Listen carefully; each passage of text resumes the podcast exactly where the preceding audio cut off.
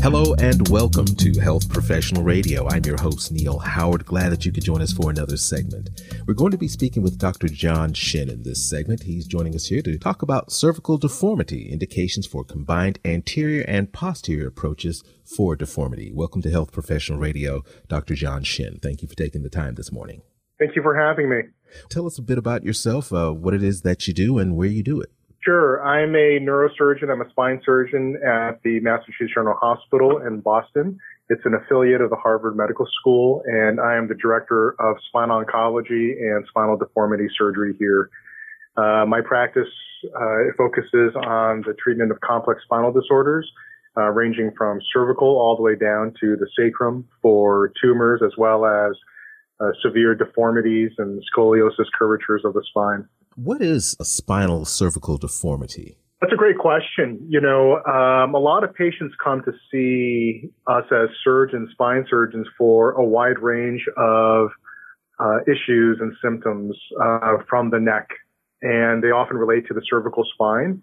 And this could be for something as straightforward as, let's say, a pinched nerve or a disc herniation that leads to severe arm pain, or in severe cases, can lead to spinal cord compression in which patients really have difficult time uh, with basic things that we often take for granted, like walking and you know putting on your clothes and brushing your teeth, things like that. Mm-hmm.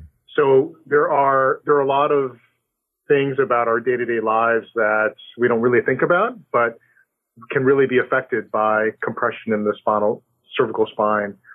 Uh, when it comes to deformity, what we mean by that is as the spine ages, um, it can really start to twist and turn in a lot of different configurations and patterns. And that makes the treatments very difficult because oftentimes it's not just about taking the pressure off a nerve or the spinal cord. It's about really reconfiguring, reconfiguring as well as reconstructing the, the alignments or the, the shape of the spine to really put it back into an optimal position for the patient. And that is specific to each patient specifically. So um, that's where um, there's a lot of nuance and a lot of detail with regards to planning each operation. Are all the treatments surgery related? Are there some therapeutic uh, exercises, stretches, things of that nature that could straighten or correct a problem without surgery? So surgery is not necessarily the first option in most cases.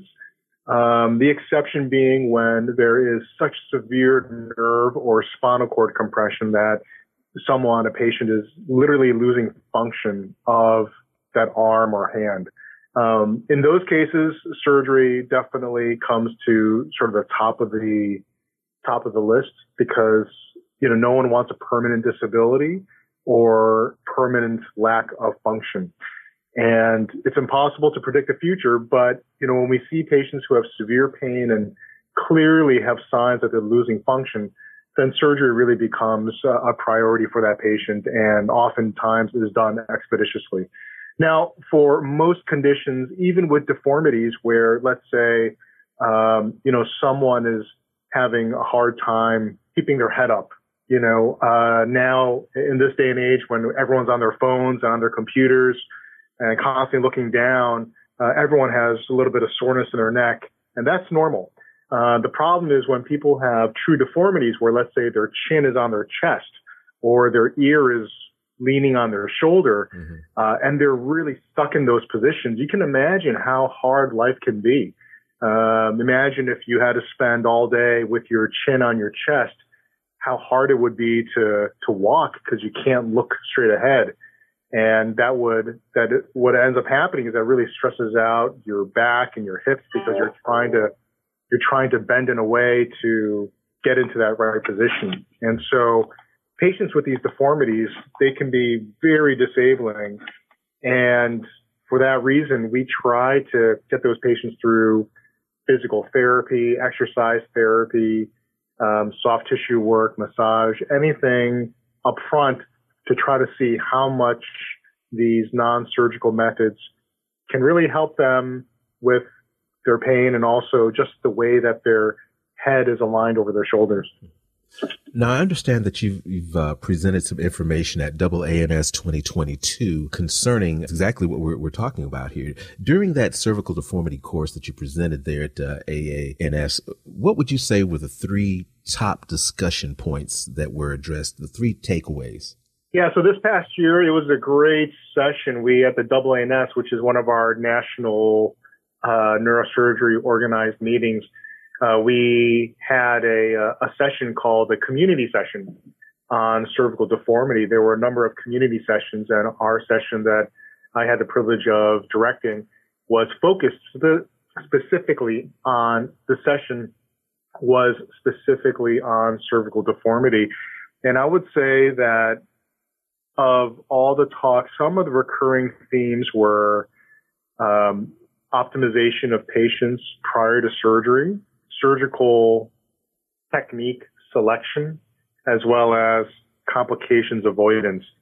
Uh, those are really the three main topics and themes that really were sort of interwoven uh, among all the different speakers and the talks as everyone shared, you know, not only their insights, but also experiences and considerations for those specific matters. Because one, we're very careful about who we decide to operate on. And just because your x-ray or MRI looks abnormal, it doesn't mean that you're guaranteed to be a great surgical candidate or that the outcomes are going to be what both the patient and the surgeon want.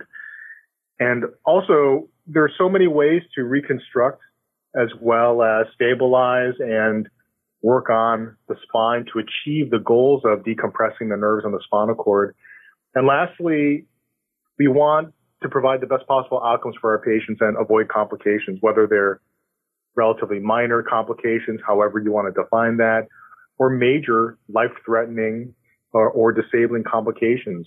Um, you know, each patient is taking a leap of faith to have surgery. And so I think we, we really need to be, you know, judicious and very thoughtful about uh, not only the types of surgeries, but getting those patients through them safely. You spoke about some of the complications that could arise that would basically change the type of treatment or dictate the type of treatment that a, a person would get for one of these types of deformities. Uh, is there a, a treatment that you're very excited about? I think there are a lot of new technologies coming out in spine surgery. And over the last decade, we've seen incorporation of a lot of these technologies uh, for a wide range of cervical spine disorders. And I think that they're, they're all promising. One specifically is artificial disc replacement. Um, that certainly has a role in very specific applications for patients with nerve compression uh, who have really just primarily disc based problems um, that need to be taken care of. And now we have a lot of new technologies, including uh, computer based uh, spinal navigation, as well as augmented reality. These are basically uh, computer generated images and software that surgeons use at the time of surgery to increase the accuracy and the precision of where our instruments are going and, you know, where we're putting implants into the spine. Because the stakes are so high and we're working just millimeters away from nerves and the spinal cord and major blood vessels that go to the brain, uh, it's it's critical to be as accurate as possible. And so I think it's really exciting from my standpoint to see how surgeons are integrating uh, these technologies really to provide the best possible outcomes for patients. Dr. Shin, would you give us a, a website where we can learn more about uh, the developments there at Mass General? Sure. Uh, if you'd like to check out massgeneral.org, uh, you can definitely check out a lot of the great things that we're doing. John, it's been a pleasure speaking with you. Thank you for taking the time with us this morning. Great. Thank you. You've been listening to Health Professional Radio. I'm your host, Neil Howard, in conversation with Dr. John Shin. Audio copies of this program are available at hpr.fm and healthprofessionalradio.com.au. You can also subscribe to the podcast on iTunes. Listen in, download at SoundCloud, and be sure and subscribe to our YouTube channel at youtube.com Health Professional Radio.